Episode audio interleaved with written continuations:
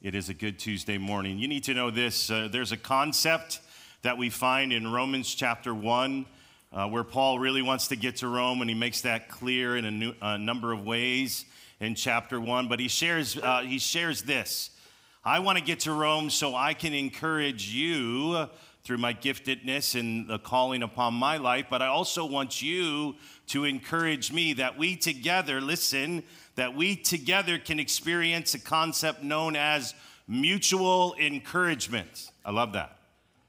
Mutual encouragement. And I mean this when I say it. I am honored, thrilled, delighted, and privileged to be with you today. I love this place.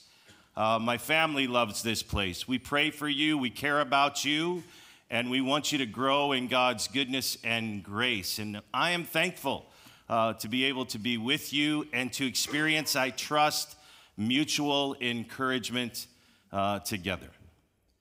Mutual encouragement together. We've been asking and, and attempting to answer a question these days. Our theme, really, for spiritual emphasis days is this What is the condition of my heart? What is the condition of my heart? We considered three scenarios, three options when we started yesterday morning together no heart or a natural man uh, no heart like Saul, whole heart, or a spiritual man like David, or half heart, a still carnal yet carnal individual like Solomon.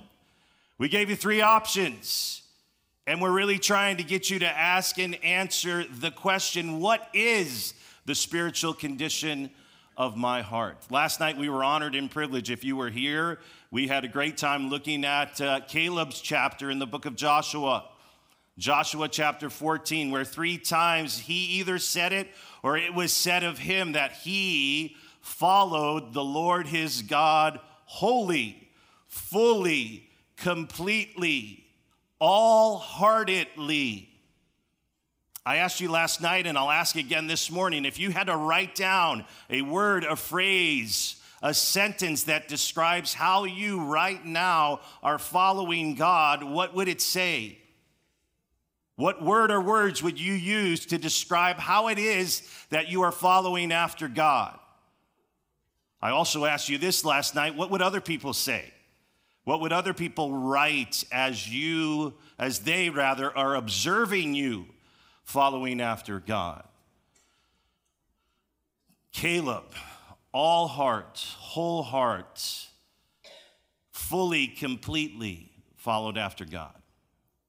I'm going to continue to ask you the question what is the condition of your heart?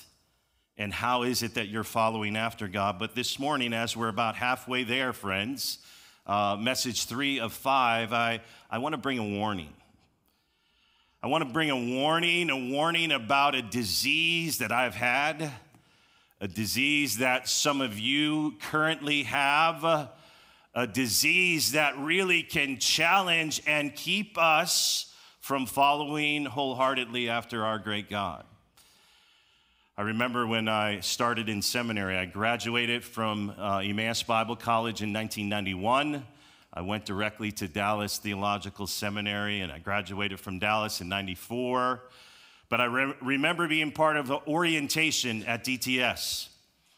And I received a little pamphlet, uh, a quarter of a sheet of paper in size, gray in color with navy ink. I still remember it clearly. I have it in my files. And on that little pamphlet, it asked a question, or rather, it made a statement. And the statement uh, was this How to avoid spiritual frostbite how to avoid spiritual frostbite. Wise on the part of the administration of Dallas Seminary to bring that spiritual disease to the attention of incoming students. You see, there's a challenge in uh, higher education environments, especially uh, as you're pers- pursuing uh, education at the seminary level. There's a, a warning that I was to receive that orientation uh, day that pride, uh, arrogance, and ego can take you out. self sufficiency, and self reliance, a dependence upon me, can keep me and can keep us from following after God wholeheartedly. I was reminiscing with Dean Chavez last night, and when I was the dean of students and he was on staff here, uh, there was a student who he and his wife have a wonderful ministry in Africa, uh, Dan and Annie Johnson. Uh, Dan Johnson was a student at the time, and it was during the Winterfest days. And I don't know how this happened, and I, I, don't have all the details straight in my brain, and that's okay, but it was cold. Let me just tell you, it was cold out. And Danny somehow ended out ended up outside. Uh, some of you remember this. Danny ended up being outside as we were participating in these Winterfest type games, but he was outside barefooted without any shoes. And I, like, I know we like to travel that way, and that was a preferred uh, way of uh, rolling, but it was not a wise maneuver on his part to head out in the cold of winter barefooted without any shoes. And Dean Chavez last night said I, I, it, it was so quick, so quick how his feet were in trouble. And the indicators of frostbite uh, were, were already obvious. And I want you to think about the condition of frostbite, being frostbit spiritually or physically. This reality of losing feeling, being desensitized, becoming numb is the condition that one would uh, consider uh, when having physical frostbite. And all kinds of complications can, uh, can arise and occur uh, permanently in some circumstances and cases if you have frostbite.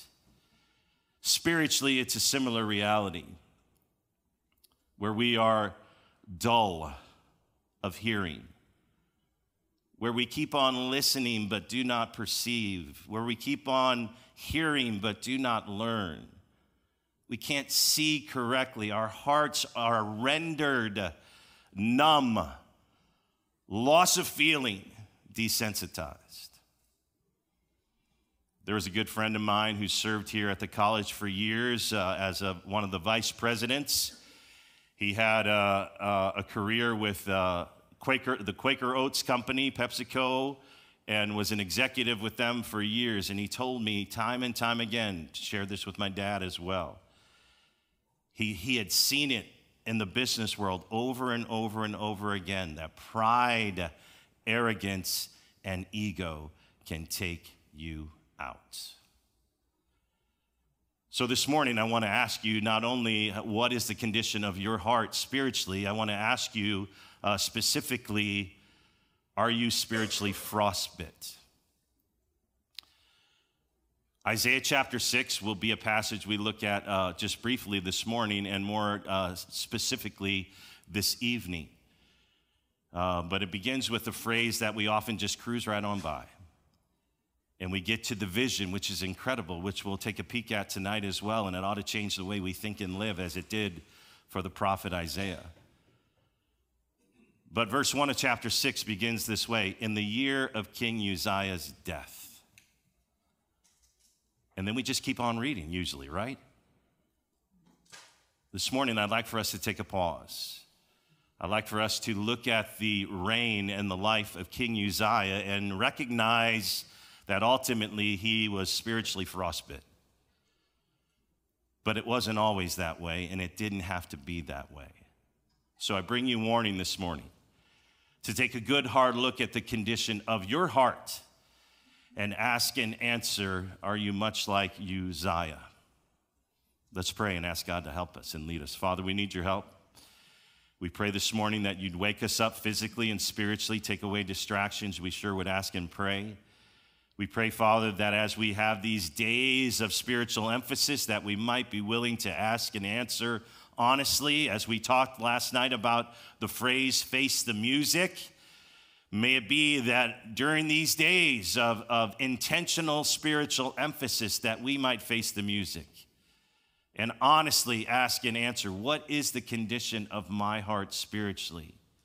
We've been reminded and we know that you see, you know, you examine our hearts' attitudes before you. May we do the same. We ask and pray. Father, may, us be, may we be warned this morning of the pitfalls and challenges that we face when we depend upon ourselves, when we are self reliant and think that we are self sufficient. Maybe we, may we be warned of the, the pitfalls and dangers of pride, arrogance, and ego, viewing ourselves wrongly in your plan and in your program. So help us, we pray, Father. May we be warned and may we respond appropriately. We ask these things in Jesus' name. Amen. Amen. So I invite you to turn with me for the duration of our time together to Second Chronicles chapter 26. I know you've been in this chapter recently, I'm sure. Second Chronicles chapter 26. And I want you to imagine and I want you to understand and I want you to realize why we have that historical contextual statement in Isaiah chapter 6 in the year of King Uzziah's death. It was important for the readers to understand what just happened and why. And then we will see uh, the true king, the one who rules and reigns. And we'll catch that vision tonight as Isaiah did in chapter 6. But let's be reminded of what happened to King Uzziah. And much like uh, the kings of old, the first half of the chapter is fantastic, and the second half of the chapter, not so much. We're going to see that reality this morning, and we're going to see why. And ultimately, it's because of spiritual frostbite. It's because of pride, arrogance, and ego. Viewing oneself wrongly in God's plan and God's program. I remember being taught uh, a definition of humility years and years ago by one of my profs in seminary, Dr. Tom Constable, and he defined humility this way. And I've used this definition a little bit already this morning. Humility is viewing oneself correctly in God's plan and God's program. A correct analysis and understanding of oneself where you do fit and where you don't fit, where you are gifted and where you're not gifted. A balanced view of oneself is humility, viewing oneself correctly in God's plan and God's program. Second Chronicles chapter 26, what a tale. The first half of the chapter, encouraging success story. The second half, quite different. And all the people of Judah, will go quickly uh, this morning through the whole chapter, I trust. And all the people of Judah took Uzziah, who was 16 years old. Can you believe it? I think most of you are older than 16, but you never know. Some things happen, right? But imagine it wasn't that long ago when you were 16, right? Imagine that. My son is 14, soon to be 15. My daughter's 17. I told you that last night and I think they're amazing. I'm pretty biased, but I don't think they have royalty and reigning potential at this time. they might think so, but can you imagine being 16 and being named and declared king for crying out loud? And all the people of Judah took Uzziah, who was 16 years old. Would you think about that for a minute? And made him king in the place of his father Amaziah. By the way, there's a verse in chapter 25, verse 2, that says this about his father. He did the right thing, but not wholeheartedly. Interesting, huh? Here is Uzziah, 16 years of old, named king. He continued a project of his dad. He built Eloth and restored it in Judah after the king slept with his fathers. Uzziah was 16 years old, in case you missed that, when he became king and he reigned for 52 years in Jerusalem, and his mother's name was Jechiliah of Jerusalem. Verse 4, there's a key principle that I want you to see. Last night or yesterday morning, perhaps both uh, sessions, I said this doing life God's way is the best way, so obey. I want you to get a hold of that truth, and if you owned it, your life would look differently and it would be more full and meaningful. Doing life God's way is the best way, so obey. Verse 4 says this, and he did right. He did right. And I want to ask you this question How did he know uh, how to do this? How did he know what right was from wrong? You see, he had a heritage, there was a tradition that communicated to him that there's an absolute. There is a way to go about doing life, and it just happens to be the way God said to do it. His dad didn't do it perfectly, his dad didn't do it wholeheartedly. But there is a standard, there is a right, there is a pattern, there is a divine revelation for us in regards to how we are to live life in every arena. And Uzziah had that clue. He picked it up and realized, picked up the clue phone and realized, I'm going to do life God's way, just like dad did. And he did right in the sight of the Lord according to all that his father, there it is, all that his father Amaziah had done. There's a, there's a passing down of tradition, and that tradition was doing what God has said, living life the way God has communicated for us to live it. And, and at 16, Uzziah bought into it, and he followed that pattern. And he did right in the sight of the Lord according to all that his father Amaziah had done. Look at verse 5. And he continued, don't miss this, this is crucial. He continued to seek God he continued to seek God. He realized that he could not, but God could. He realized that God had made a pattern and the right and wrong known, and he wanted to do it God's way, and he acknowledged this dependence upon God. He continued to seek God in the days of Zechariah. It's not the Zechariah you're most familiar with, but a, a spiritual influence nevertheless. And he continued to seek God in the days of Zechariah, who had understanding through the vision of whom? Of God. I asked you last night to think very carefully about the concept of influence. We saw how these 10 spies made the heart of the people melt with fear, negative influence. I try to encourage you to think about this reality. You are an influencer and you are being influenced. And I'm asking you again, how is that going? What are all the influences in your life right now? And are they helpful uh, or are they harmful? And what kind of influence are you being to others? We are all influencers and we are all being influenced. Uzziah had influencers in his life, his family, other godly individuals. And he continued to seek God in the days of Zechariah, who had understanding through the vision of God. And as long as, don't miss this, this is the key in avoiding spiritual frostbite, pride, arrogance, and ego being the pitfalls. And as long as he sought the Lord, verse 5 begins with that, and he continued to seek God ends with that as long as he sought the Lord.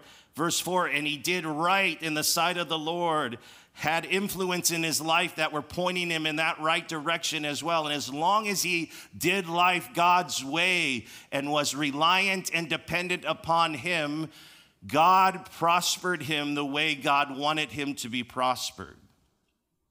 It was God's doing. Verses 6 through, through 14 tell his success story, and it's amazing, friends.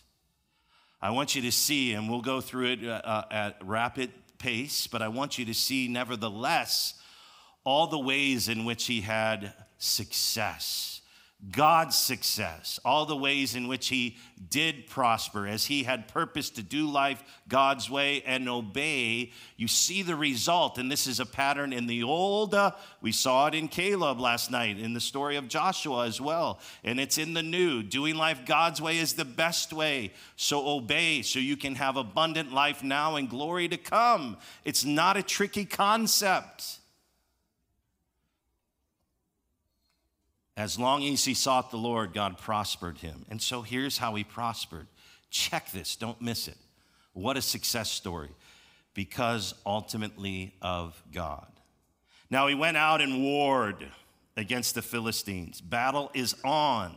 Success in this area and broke down the wall of Gath and the wall of Jabneh and the wall of Ashdod, and he built cities in the areas of Ashdod and among the Philistines. What's happening? He's being successful and his, his kingdom is expanding. Verse 7 notice the divine dependence. It's all over this passage, and you dare not miss it. And God helped him. And God helped him. One of the big lessons of my life these last two years for me and G Force, that's what we call our family, just for fun, no inspired reason. But one of the things we have been taught in a variety of ways is that we can't do life on our own. We are utterly and completely dependent people. We need help. Seasons of my life, the last couple of years, I could do nothing physically on my own. And I had to humbly learn to be reliant and dependent on other people for everything. And what a difficult, but what a powerful lesson to learn. We need help. And this lesson of the reign of King Uzziah and his success story has God's enabling and God's provision and God's help all over it. And God helped him against the Philistines, verse 7, and against the Arabians who lived in Gurbaal and the Meunites. The Ammonites also gave tribute to Uzziah. And watch what, what, watch what is happening. Talk about followers, talk about influencers. The Ammonites also gave tribute to Uzziah, so he's, he's making bank, and his fame extended to the border of Egypt. You want to know why? Here's why. For he became very strong. What's happening? What's happening in the reign of this young, young king? He's having all kinds of success, and God is the reason it is happening. He's becoming strong in a military sense and fashion. He, his kingdom is expanding and, and, and his borders are broadening. His fame is spreading. Can you imagine that? Can you imagine this happening in your world that everywhere you turn, success is happening? And you know why. You've been taught why. You've been reminded why, as we are in the text as well. And God helped him and he is becoming, end of verse, very strong. Think about it, fellas. Think about it, ladies. Think about this happening to you. What would be your mindset? Watch out for the pitfalls of pride, arrogance, and ego. Watch out for the disease known as spiritual frostbite, where you become numb and desensitized to the things of God and our reliance and our dependence upon Him. It keeps us from being wholehearted. The story continues. Are you kidding me? Moreover, verse 9, you're following. Moreover, Uzziah built towers in Jerusalem at the corner gate and at the valley gate and at the corner buttress and fortified them. Strength. And he built towers. It's happening, it's broadening. He built towers in the wilderness and hewed many cisterns. He gets into the agricultural business. I mean, he's a renaissance man, for goodness sake. For he had much livestock, both in the lowland and in the plain. He also had plowmen and vine dressers, folks working for him in the hill country in the fertile fields for he loved the soil. He's a military man, he's a businessman, he's an agricultural man, and he is having success everywhere he turns. He loves the soil. He loves to get his hands dirty. He has folks working for him. Moreover, that word says that we're not done yet. Moreover, there's all kinds of success still to tell. He had an army ready for battle, not just any army, folks which entered combat by divisions according to the number of their muster, prepared by Jeiel the scribe and the official under the direction of Hananiah, one of the king's officers. Lots of folks. Look at 12, the total number of the heads of the households of valiant warriors. We're going to see that phrase later. Valiant warriors. I love that phrase. What kind of warrior are you? A valiant warrior. The total number of the heads of the households of valiant warriors was 2,600. And under their direction, are you kidding me? We're talking, there was an elite army 307,500 folks who could wage war with great power to help the king against the enemy. This is incredible, isn't it? Good Tuesday morning. Are you in the text of God's word? Are you seeing the success story? Here's a guy that was young. He reigned for 52 years and he had the proverbial Midas touch. He had success after success after success. Moreover, moreover, moreover. We're not done yet. Look at verse 14. Moreover, Uzziah prepared for all the army shields, spears, helmets, body armor, and bows and sling stones. I mean, they're creating new weaponry, they're advancing. And in Jerusalem, he made engines of war, invented by skillful men to be on the towers and on the corners for the purpose of shooting arrows and great stones.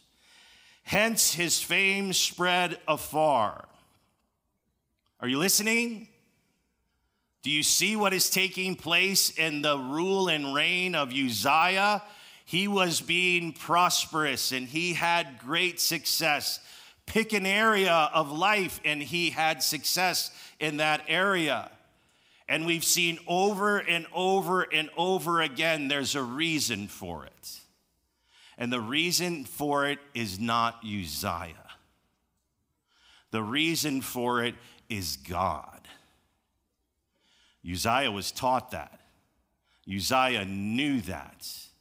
And as he did what was right, and as he continued to seek God and acknowledge his dependence upon God, as he was helped by God, verse 7, he had this incredible success. God was using him, listen to me, God was using him in the way in which God wanted to use him, where he fit in God's plan and program.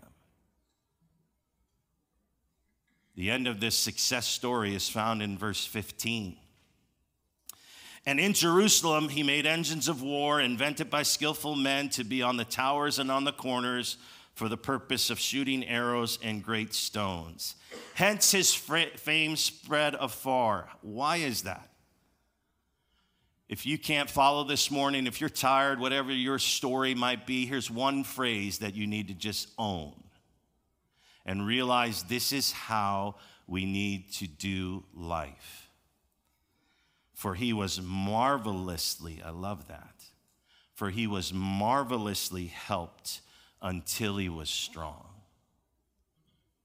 You see, there's this divine enabling, there's this divine provision, there's this utter and complete dependence upon someone else.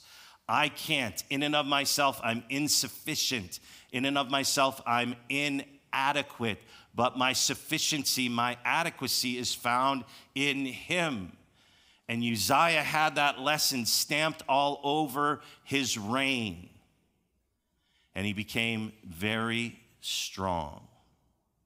And in between verse 15 and verse 16, I'd suggest to you, and it was probably happening along the way, he became spiritually frostbit, numb, desensitized to the person of God and to the things of God and to the provision of God and to God's way. And he started to believe his own success story and started to think it was his doing, not God's doing. Pride, arrogance, and ego will bring you down. But when he became strong, verse 16, his heart was so proud that he acted corruptly. All these successes were causing him to think he could be and he could do whatever he wanted to be and whatever he wanted to do. And he acted in a way that was, listen to me, contrary to what he knew contrary to how he was raised, contrary to how he was brought up, contrary to what his influencers told him and taught him and encouraged him to remember and never forget. God is the one who enables. God is the one who provides. God is the one who protects. God is the one. And he changed his mind and thinking because of his spiritual frostbite condition. But when he became strong, his heart was so proud that he acted corruptly and he was unfaithful to the Lord, the one who has been so kind, the one who has been so infinitely benevolent, the one who has been so gracious, the one who was the recipient of all these things from God was unfaithful to God and acted wickedly, corruptly. And what did he do? Talk about the extreme of pride, arrogance, and ego. Talk about the, uh, the extent uh, to which one might fall. He went into the temple and entered it in an unceremonial fashion. For he entered the temple, you're following, thank you for that, verse 16. For he entered the temple of the Lord to burn incense on the altar of incense. Truth be known, regardless of your success, Uzziah, that's not your place, and that's not your job. That's not God's way. And so here he is in all his pride, arrogance, and ego, going to a place he good, shouldn't go, purposing to do something he wasn't allowed to do because it was not, listen to me, God's way. Then Azariah, Azariah the priest, entered after him. Imagine it, would you? Imagine King Uzziah. Imagine him being defiant in his rebellion and disobedience, in his evil and corruption, ultimately because of pride, viewing himself wrongly in God's plan and program. Imagine him entering into this holy of holy place and this, this priest coming after him. But not just this priest, not just Azariah the priest entered after him, but 80 priests of the Lord. Remember that phrase, valiant? Here it is again. We've got 81 folks, people. 81 folks going after the pride filled Uzziah, who is just ignoring God's way, just ignoring what is right, just ignoring what he knows and has been taught and just saying, I don't care. I will do whatever I want. Let me ask you this question as our time is about gone. The question is this What in the world is it going to take for you to surrender fully? For you to be wholehearted? to you, for you to be all hearted, like David, not perfectly, like Caleb, not perfectly, but having a surrender of self, not being conformed to the image of this world, but rather being transformed by the renewing of your mind and saying, I want to be a living sacrifice. I want to surrender all. What's it going to take? What did it take for Uzziah to pick up the clue phone? We've got 81 folks coming after him, and he could give a rip because he was so caught up with pride, arrogance, and ego. Verse 18 says this watch it. And they opposed Uzziah, the king, and said to him, It is not for you, Uzziah. And guess what? Uzziah knew that. But these 81 folks, in a valiant form and fashion, are saying, No, and they opposed Uzziah the king and said to him, It is not for you, Uzziah, to burn incense to the Lord, but for the priest and for the priest only, the sons of Aaron who are consecrated to burn incense. God's had a plan for you and He has blessed you in a big way, but God also has a plan for uh, worship and for the sons of Aaron and their consecrated role to burn incense. And they said it plainly Get out! Get out of the sanctuary, for you have been unfaithful and will have no honor from the Lord. Do you hear that? What's it going to take for you to pick up this clue phone and realize the, the pitfalls and dangers of being prideful, arrogant, and full of ego? Being spiritually frostbit. You know what Uzziah could have done? He didn't. But you know what he could have done? He could have said, Oh, my word, what am I doing? I need to come to my senses. I need to think about how things have been and why they have been that way. I'm doing something God has told me not to do. I can't do that. He's been nothing but faithful to me and in abundant form and fashion. How can I be unfaithful to him? He could have said, My bad. I'm sorry. I'm repent. He could have got out. But he didn't. He was so far gone. But Uzziah, verse 19, with a censer, picture it, will you? With a censer in his hand for burning incense, the task and responsibility that was not him he became enraged. Did he have any reason to? He was so full of pride, arrogance, and ego, so spiritually frostbit that he became enraged, even though it was obvious to all he was unfaithful and in the wrong. Sin can do that to our minds and hearts, people.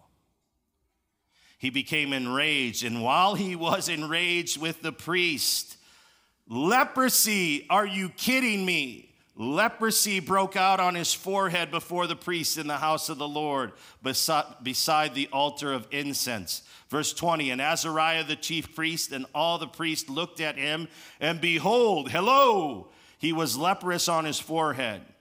And they, for good reason, hurried him out of there. And he himself also hastened to get out because the Lord had done what? The Lord had smitten him. Why? For as long as he followed the Lord, as long as he did the right thing, there was this divine enabling, this divine help. He was mightily helped, marvelously helped until he was strong. But he was smitten of the Lord in verse 20. First half of the chapter, success story. Second half of the chapter, a story of failure.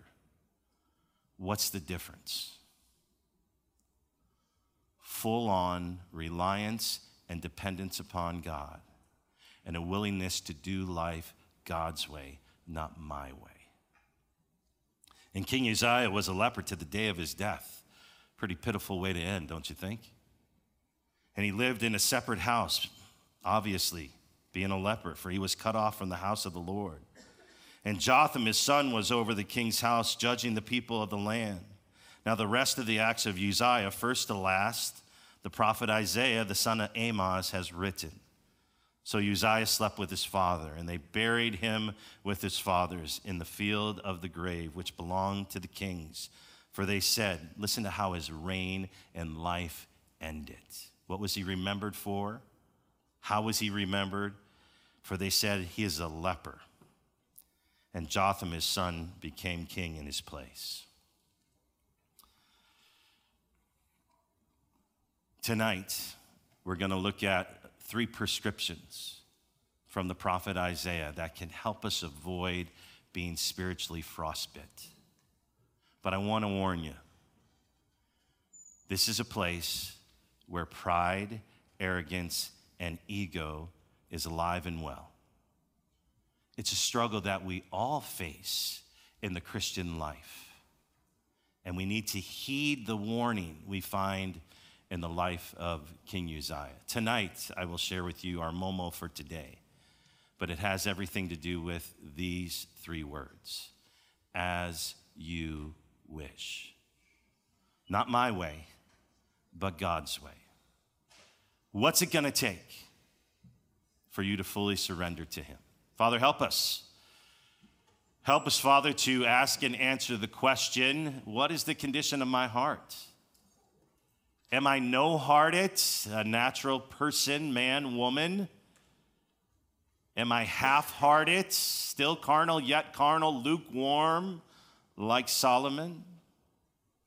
Or am I wholehearted, all hearted, fully, com- fully committed to following hard after you? Father, help us to think about these things and help us to be warned today, to heed the warning of pride, arrogance, and ego to be well aware of the spiritual condition known as spiritual frostbite. And may we ask and answer this morning do I have it?